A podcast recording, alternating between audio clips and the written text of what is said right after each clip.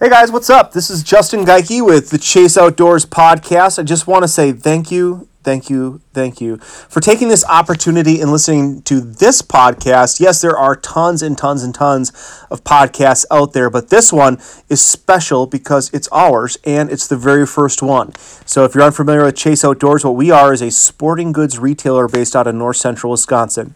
And while living in Wisconsin is awesome because we have access to just so much incredible hunting and fishing and the diversity and the beauty of uh, our natural resources are are exceptional. But we also love to leave this state and get out and experience all what this great country has to offer. We love to saltwater fish in Florida. We love to chase down whitetails in the Midwest, all around neighboring states. We love to go out west for antelope, elk, and mule deer and and just that passion and that grind and that desire for going out and doing what we love really drives us uh, in our store and, and on our on our online store chase-outdoors.com and what we want to do is basically combine our experiences and our stories with the gear that we use and that we sell and try to not only entertain you with some great stories but try to better equip you and maybe help educate you with some of this gear and how to use it and, and result in better experiences for you on the water and in the woods. And we as hunters and fishermen, we love podcasts. You guys, whether it's Cameron Hanes or Joe Rogan or Remy Warren or Mike Iaconelli, I mean, there's a ton of good ones out there. And I think one of the cool things is because we spend so much time on the road, whether it's driving to the lake an hour away or driving out to South Dakota to chase deer like we were last week you know, there's just a lot of lot of steering wheel time to listen to podcasts. So I want to thank you once again for investing your time to listen to us, and we certainly hope we can uh, return the favor by uh, welcoming you to our family and getting you wrapped up into some uh, really cool things about hunting and fishing. I can't think of a better way of getting started with this podcast than talking about Chase. And I'm not talking about Chase Outdoors. I'm talking about my son Chase, who I named uh, our growing company after. I started this uh, store five years ago. My son was uh, two years old, and honestly, his name Chase was the most hillbilly, rednecky, hunting related thing that my uh, wife would let me get away with. I, I tried uh, buckshot and hunter and rusty, and I mean, you name it uh, Chase was the closest thing to a hunting name that uh, my dear wife would let me get away with. So we went with that. Uh, his middle name is Honor. We named him that to remind him to honor his family, uh, honor and respect other people, most importantly, honor God. Uh, the store, we have grown and grown, and it's uh, gone from just this little tiny hole in the wall that smelled like mold and mildew, and you get a lot of uh, strong wind drifts coming through the windows uh, to a really nice budding store. And now our, our e-store, chase-outdoors.com, offers one of the largest shooting sports assortments uh, found anywhere in the nation. So that's super exciting. We're excited and, and proud of that. And uh, yeah, so it's really cool. Um, so back to talking about Chase. Uh, right now, he's just about eight. He's been seven and a half uh, for most of the year, even though at this point he's like seven and 99 one hundredths. But uh, growing up here in north central Wisconsin, rural, we've got uh, a property just outside of town we call the Dirty 30 where we do all of our uh, hunting and camping and, and everything. We've been uh, really cultivating this property for the last uh, three years that we've owned it, and, and Chase is you know pretty much grown up on it. But we do a lot of shooting in the summer, and obviously with me owning a store that sells archery equipment and firearms and stuff like that, he's really exposed to it more so than a lot of kids are in other places in the country. But we've been shooting BB gun for a few years now. He's been sitting in the woods with me since he was three, and uh, this spring we graduated up to the 22, shot the 10-22, and I asked him. I said, "Buddy, you ready to to move up to the big guns?" And he's like, "Yeah, yeah, I sure am." He was super excited about it. So we went out to the range and we shot my AR-15, and we're gonna come back to that. But it was a centerfire rifle for him, and uh, he was extremely comfortable with it, extremely well disciplined, very very accurate. And we moved into October 5th and 6th, which is the youth hunt. And if you're from another state, what's awesome about Wisconsin is I love the structure of their youth hunt. this this weekend allows kids of any age. There's no minimum age in Wisconsin to hunt as long as you're within the mentored program. And what the mentored program is is a uh, is an adult within arm's length, only one weapon. Um, but it gives these kids an opportunity to go out and, and try their hand at deer hunting with any weapon, whether it's uh, legal archery or firearms and it gives them a time of year when we're not quite into the, the 20 degree snowy mess that uh, is uh, coming to us in about two hours. Um, but uh, but it's a warmer time of year. The deer haven't been pressured that much, and it gives the kids an awesome opportunity for success. I'm really really grateful. We didn't have that uh, when I was a kid. I'm I'm in my uh, in my mid 30s and and growing up, we had to wait till we were 12 years old. So to be able to have this uh, experience for kids when they're ready in the state, which I think you know five or six years old is about when you hear a lot of people on the young age start. Um, with with my son Chase, I thought seven was the appropriate age for him, as long as he was good at the range and disciplined. I, I just there's plenty of time with these kids. We need to do it right, and I just don't think it's a good idea to just push him out in the woods. So I wanted to really equip it. I wanted uh, him to want to do it, which he did, and build his confidence up early so that he found a positive experience in it so he'd want to do it for years to come. So we went to the range. Everything went great. Like I said, I'll come back to that. And we set up on my food plot. And I think one thing that's important, we're talking about taking kids hunting, is making sure that they're comfortable and they're having a good time. If we're just taking them out there to make sure they shoot a deer, sometimes I think we lose sight of the fact that uh, these are young kids and it's about enjoyment and pleasure for them, which isn't always about just shooting a deer. And I've been working diligently to make sure that I put him in a position to be successful with killing a deer. Things that I did, first of all, is I set up a ground blind to me, the ground blind is the safest place to put a kid. They're on the ground, they're not up in trees. The other thing that's nice about the ground blind, in our case, we were using a, a double bull blind. There's a million great blinds out there. Um, I have not found a good, cheap hub blind yet. Uh, maybe some of you guys have one that you're really happy with, but uh, I've tinkered around with a lot of the base models. I love what the better performance gives. I think Barronett's got some nice blinds that are physically larger that give you more space for two people. But at the end of the day, for me, that double bull is absolutely uh, the way to go. This new one that they've got is really cool because it has 360 degree viewing, and this special mesh uh, allows you to see out 360 degrees, but game can't see it. Those are super, super cool. Really helps keep you aware and getting prepared for good shooting. But we're on a food plot on the on the Dirty Thirty that I put up, and, and the nice thing about it is if a deer steps out, he's basically in big trouble. The plot is only uh, about 60 yards across. It's long and wide, but anything that we could see pretty much would put us in a sub 100 yard shot uh, for the position that the ground blind was in. So I like that that we're not um, looking at deer that are too far away that we can't take shots at, or questioning whether or not we should take a shot because of how far away it is. So I like being in those tight quarters. It was a spot that we could get in and out of easily. It was easy walking for him.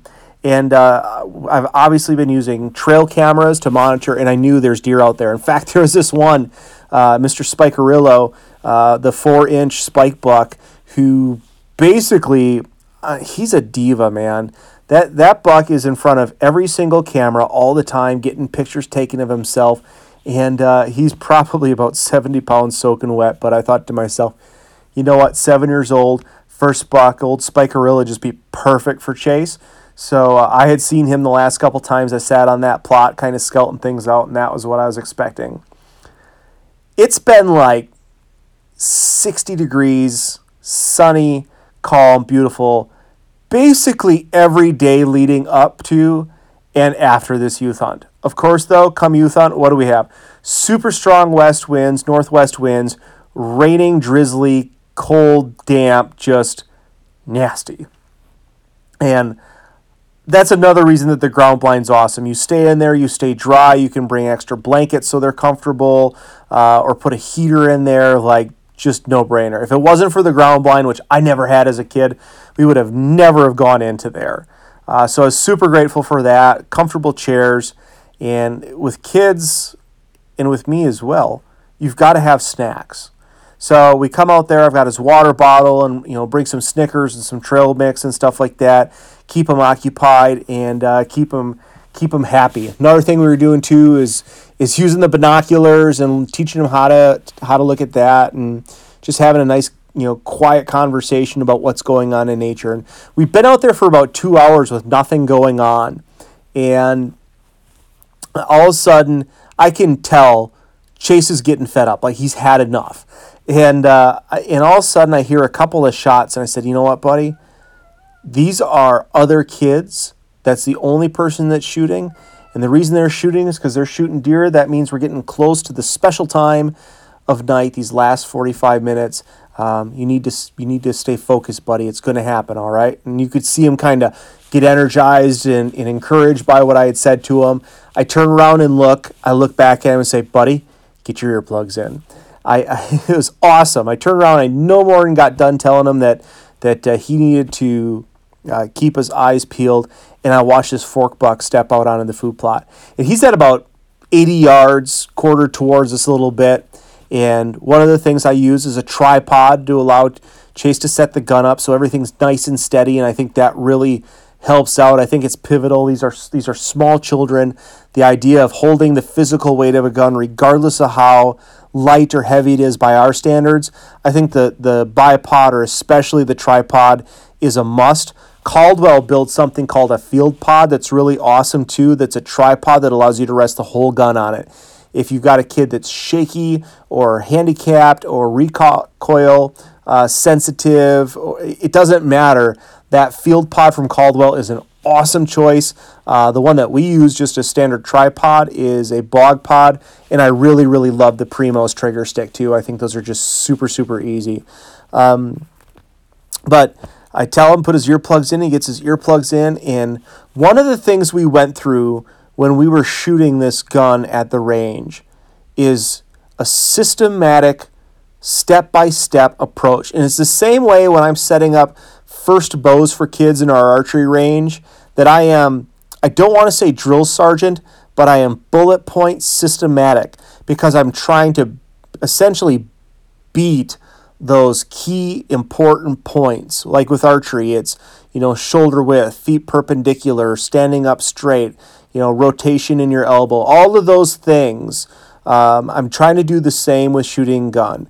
You know, finger off the trigger, make sure you're on the target. Once you're on the target, flip it to the fire position, make sure you're on the target, finger on the trigger, pull through slowly. All of those just kind of steps so that if we take it step by step by step by step, that for these kids it just becomes, uh, excuse me just a second, I think, oh, don't you?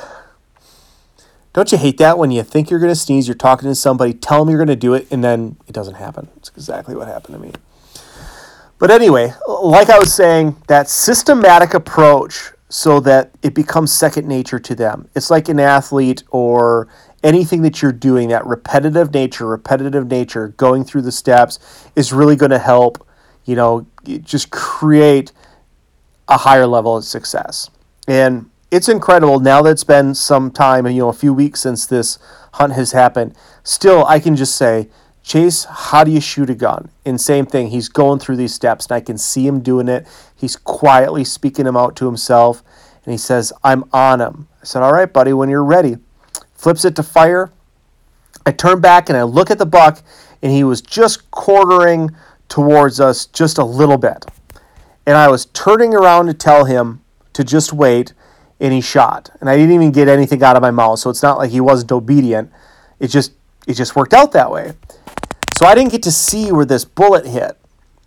And I turn around and I look, and this buck is running back into our woods. in, in our food plot is goes from food plot to jungle. There's a bunch of tag alders, and uh, once a deer's five ten yards in, you can't see it. But uh, I didn't know it, but there were some does behind him that had kind of popped out at that exact same time, and they bolted off, and this buck was a little slower going in. So I, did, I knew I hit him. And the response I got out of Chase was everything that you could possibly dream of, hope for, or expect as a parent. I look at him, and the first thing he's doing is he's getting back on target if he can. He says he's gone, flips it to the safe position, and then loses it. He is shaking like crazies. He's looking at himself shaking because I don't know that he's ever had an experience like that where he's shaken quite as much. I, I mean, a few months earlier, he caught his first muskie, a 40 incher. He reeled it in by himself, kicked the crud out of him. He was nowhere close to being as amped as he was with uh, with this buck. And he looks at me, he's like, Dad, this is a, this is amazing. Dad, this is amazing. Oh, Dad, I just shot my first deer. Oh my gosh, it's amazing. I'm only seven and a half. And it was just awesome. It was so good. And I look at him, I said, Did you hit him good? He's like, Dad, I hit him right in the 10th spot. And the 10th spot is actually on his little archery target. And it was just, oh, like I'm ready to pass out just talking about it. It was so awesome. And shooting this 223 round that we're shooting, which I've never shot a deer with it before. Never shot a deer with this AR-15 platform or this cartridge or anything. So I, I mean, honestly, I'm a little unfamiliar with it, and I don't know how it's going to go. So I said, buddy, we're just going to sit here and we're going to wait for a little bit. And um, I tried to get him, you know, let him catch his breath and kind of just marinate in the moment as father and son. And uh, and I don't want to get his hopes up too much because we hadn't found this deer. And we wait, and I just trying to be responsible. And we have this drizzle going on too. So uh, we slowly start to pack everything up, and we get to get out of the blind. And I help him out of the blind, and I look up on the food plot, and I'm immediately like, Chase, get back on the blind. He's like, What? I said, Get back on the blind. He's like, Why? Cranky does out there. What? He has no idea what I'm talking about. But there's this doe that's been on this property ever since I bought it. And you could tell because she's got this big tumor on her side. And she's the meanest doe ever. She's the worst. I mean, this girl has got to go. I mean, wind can be blowing complete opposite direction. You can move your blind across the food plot. She's looking at you. She's snorting. She's stomping her foot. She's uncomfortable. Like she, that girl just lived to snort. Her fawn got past me last year, and I'm in between them, and she pegged me. And I kid you not, that thing snorted for two hours. She's on the neighbors, quarter mile away. I can hear her snort. I mean, just she's the worst. Big matriarch you know, in, a lot of these people you talk to about deer management and stuff like that, you know, getting rid of those matriarch does is really good for your buck population. When you just look at the social dynamic of how deer are on food plots, like those big old cranky does, not only are a pain for you, but they're really good at chasing these young bucks away when they're trying to establish a territory or find a place to call home. So I'm, I'm always trying to shoot the oldest doe. I still think it's the smartest animal on earth. And uh, here's this opportunity. Cranky doe's coming out, her and her big nasty tumor. And and I tell Chase, whenever you're ready, buddy, he pulls the trigger. That doe doesn't take a step. She is down. And I look at Chase, he's like, She's down, man.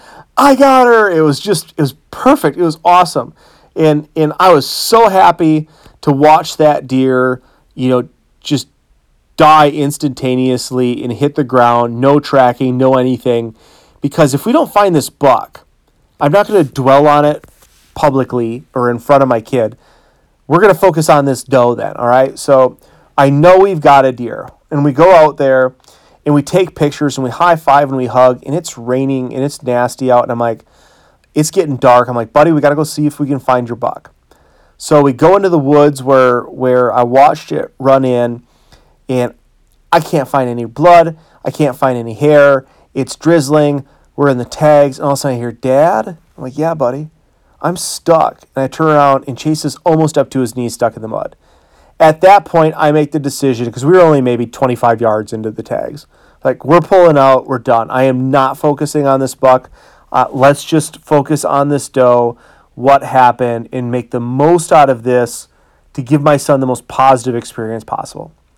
So we go grab the ATV and we pull it up to my front field and we're gutting it out and I'm having him hold the leg while I'm cutting it up and all of a sudden, I, Dad, yeah, I'm gonna puke. I'm like, oh, you're fine, buddy. No, Dad, I'm gonna puke. And I look and he is like green in the face. Uh, not a, uh, maybe it's a little early for him in that. And I said, oh, you can go buy the four wheeler, buddy. But uh, I finished it up.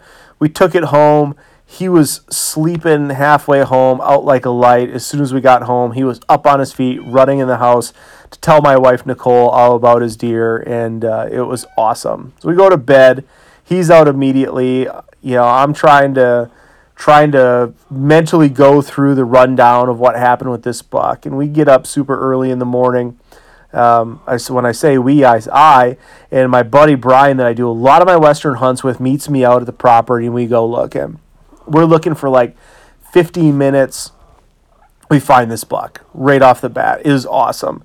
And one thing that's really cool is that um, with my buddy being out there, he was probably looking in a place that I wouldn't have looked. So I, I you know, I just out divine intervention or whatever. It was just with no blood trail. I am so grateful that we found this buck. It only probably went 70 or 80 yards. And again, I'm going to go back to this gun thing in a minute. But um, it was awesome. We drug it out, gutted it out. Turns out being a quarter two shot, uh, he got one lung, liver, and a little guts. So it was a little smelly, but we didn't ruin too much of the meat. There was maybe a little piece of a hind quarter that I didn't cut up, but we recovered the deer and got it home. When I get home, the big thing is is my is Chase has no idea that I where I even went, and uh, I have him come out to quote unquote help me and uh, move something and drop the tailgate. And he's so jacked. We found his buck. It was just awesome. So it was really kind of cool that we didn't find it that night because it allowed us to focus on the doe the first night and focus on the buck the next morning. It's like getting two days of two first deer and really kind of getting uh, to focus on the totality of both uh, harvest experiences, even though he shot, you know, five minutes apart from the two. So that was really cool. It's just awesome experience.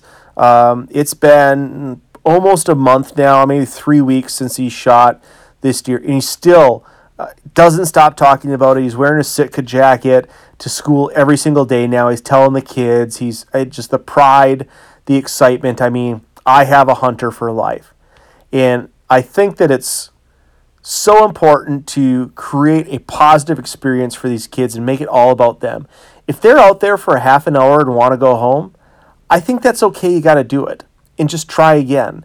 I don't think you can push it too hard with today's generation because you have to create the positive influence. There's so many distractions for their attention. It's not like when I was a kid where like you're just you're one track mind hunting and fishing from the day you're born. So I'm really grateful for that part that it went as well as it did and that he's so jacked about it and he's talking about it and drawing pictures about it and telling kids about it. I mean, it's just, you know, as a dad, it's the coolest thing ever. But I think one of the biggest keys to success in this trip and this positive experience is the type of gun we used. And for us, selling youth rifles is a giant part of our business. Tons and tons and tons of grandmas and grandpas, moms and dads, aunts and uncles, neighbors, you know, re- rely on us to come in and buy this first gun. And a lot of us, like me, started out at 12 with the rifle that we're still hunting with today, a full size stock, 30 6, whatever. But when we're talking about changing this law and we're getting kids in at 5, 6, 7, 8, 9 years old, you know, I think there's a lot of people that are just, just new and looking for this advice. We used an AR-15 and we used a 223 Remington caliber, and I'm going to talk about why in here in a second. Growing up, even though it was legal in the state of Wisconsin, I never found anybody that said that that was a good enough cartridge for shooting deer. In fact, I heard a lot of the opposite. A ton of negativity that anybody that uses 223, 22 250, uh, 243, that, that that wasn't enough. I mean, northern Wisconsin is quote unquote you know, brush busting bullets. It's 180 grain, round nose, 30 6, 270s, 308s, 30 30s, uh, you know, open sight lever guns. And, and I think that there's certainly a, a an older um, generation that believes very, very much that that is those are the only options, you know, for shooting deer. And I think if I told a lot of these people that we used a 223, we get a ton of feedback, you know, negative.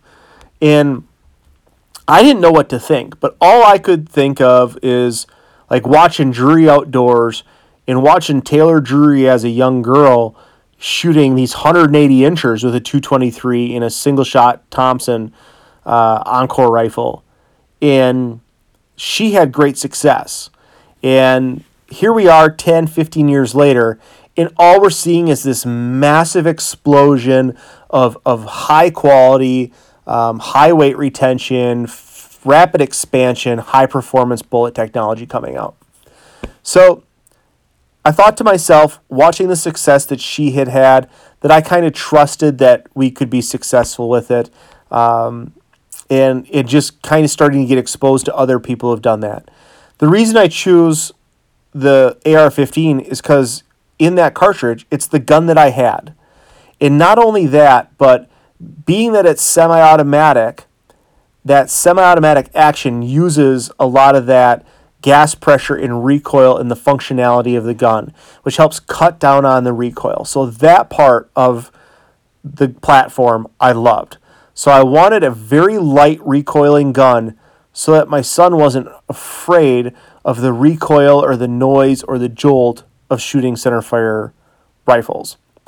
And I've got video of it. It's incredible. Like it doesn't so much is make him flinch, just his comfort level was exceptional. Now, this is my personal AR uh, that I just basically use for target shooting for fun. I'll, I, I coyote hunt with it from time to time. But uh, things that I did to this gun to make it different than just what you'd buy off the shelf. And there's nothing wrong with just buying one off the shelf. You don't have to do a build. There's some good stuff out there.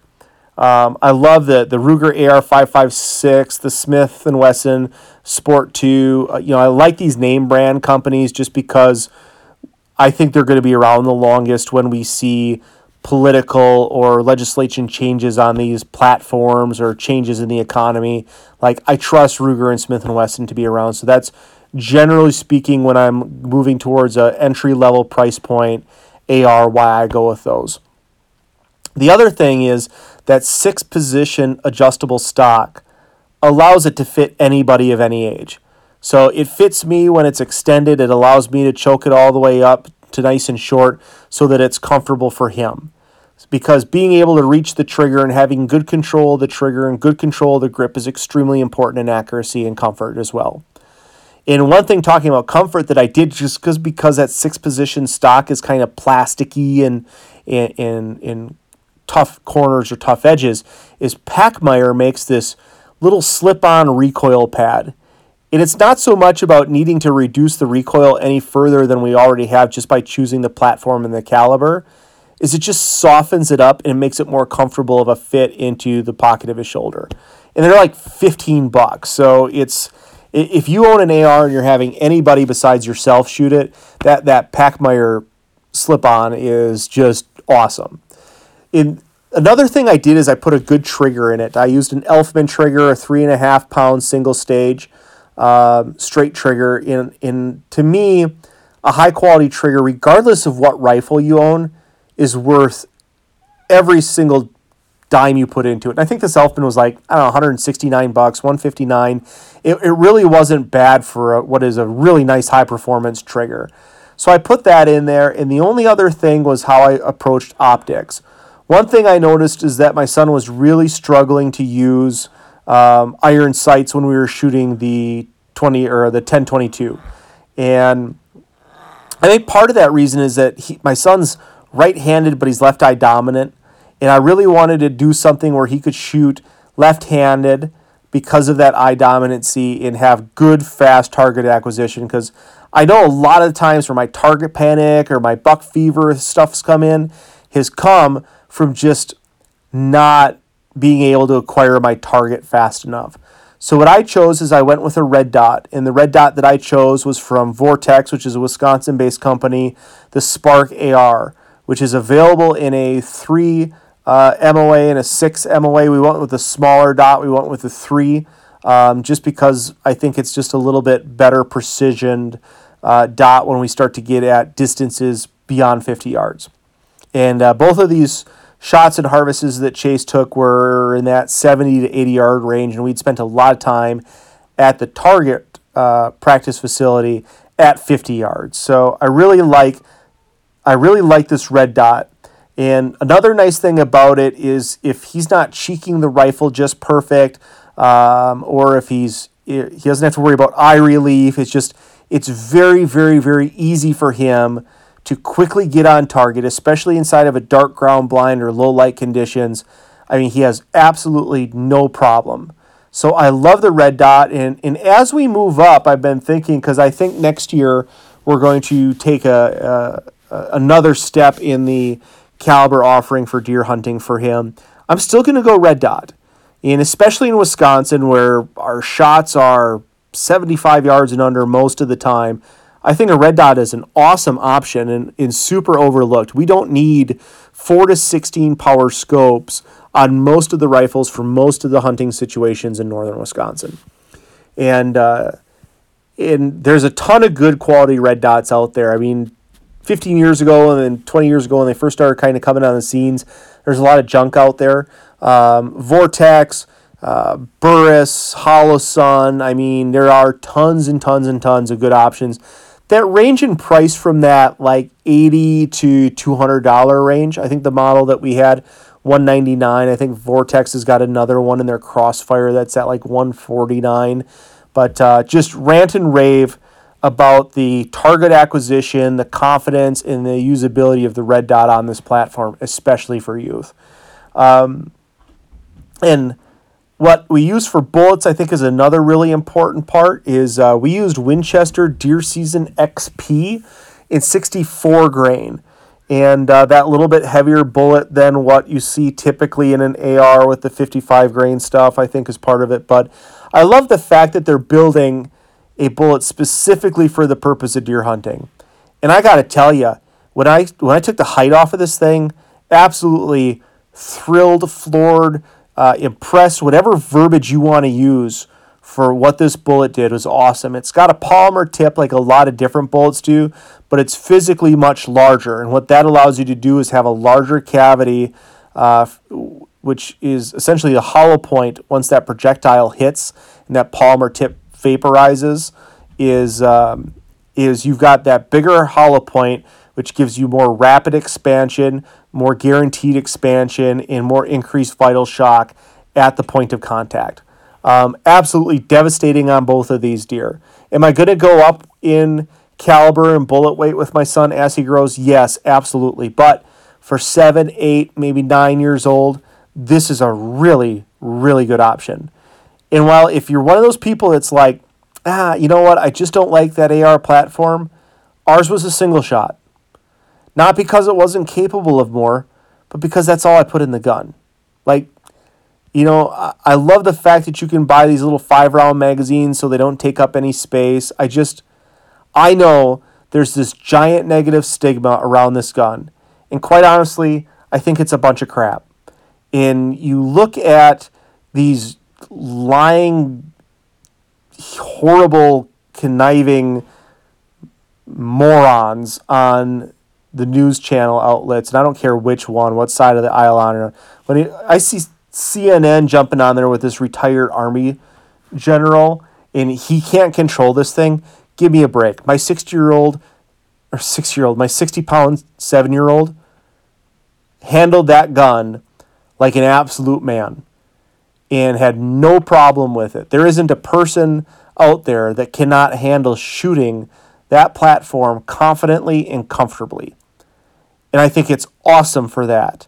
I don't like what stupid people do with them sometimes, but for what was done in our household with them was absolutely exceptional and extraordinary. And I applaud it. The other thing that's really cool about the platform is if we want to uh, just change calibers within that and keep our good trigger and keep that stock. If I want to go to a 300 blackout, a 6.8 SPC, a Grendel, like whatever, there's a lot of options for us to go to a larger bullet. I'm a bolt action guy myself, and I think we're going to probably graduate to that 243, 7 mm 8 260 Rem, what have you. as we get closer to that point in time. Um, I'm not a giant overkill caliber guy. Um, I think that uh, I think that for deer, I think a 260 Rem, a 6.5 Creedmoor, 7mm 08 is every bit as good as some of the larger stuff that I do and we have and we have used like 30 sixes and stuff, 7mm Rem mags, whatever you. But uh, for for around here, that's really awesome. Um, you know what? And I and I think that um, I think that's really the point that I'm trying to get at is is get these kids out there and and put them in the best position that you can to be successful. We um, I think we really knocked it out of the park with this one. I think the gun played a huge role in him being able to shoot confidently and comfortably and have him better enjoy hunting deer. The other things that I talked about, you know, having the snacks, being in a ground blind, you know, all those things, uh, yeah, those are super important. But I think equipping yourself with something that uh, can be a high success rate and um, create a positive experience for these kids is absolutely awesome. I've got a ton of stuff coming up. I'm going to try to uh, make it a point to, uh, what is today? It's Monday night. Maybe we're going to start doing these every Monday night moving forward. I'm going to try to make sure I'm doing them at least once a week. We've got some really cool stuff coming up to talk about. We just got back from a DIY over the counter archery open country uh, hunt for deer in South Dakota. It was an amazing trip. There's a ton of really cool things that I want to pull out of that trip. The rut is just starting here in Wisconsin. We're going to talk about some of the stuff that's out there uh, that we're going to use for that. We're going to cover those things the next two weeks. And that's going to bring us to the week before the Wisconsin uh, rifle season, which is basically a national holiday for us. And uh, we'll talk about that as well. But like I said, really appreciate you guys uh, spending this time uh, just listening, being part of our Chase Outdoors family, encourage you to visit our website, chase-outdoors.com. They'll have uh, more information in future podcasts on there. Obviously, all of the equipment and gear that we talked about can be found on there. And uh, it's our first one, so I don't know uh, how to close it up, but we'll just say uh, God bless you. Uh, good luck on the water and in the woods, and uh, we'll see you next time.